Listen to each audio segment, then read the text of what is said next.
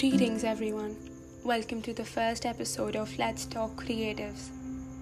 Who knows the plan? Making plans for tomorrow when I don't even know if I'll be here or not. The only thing I want to do is to be happy for now. I think I've seen a lot of misery, not only in me, but in the world. Wanting to change something in the world when I myself can't be the happy and the laughing one. Thinking I could bring a change, but not wanting to do anything about it. Just sitting and relaxing and wasting time, but nothing to do about it.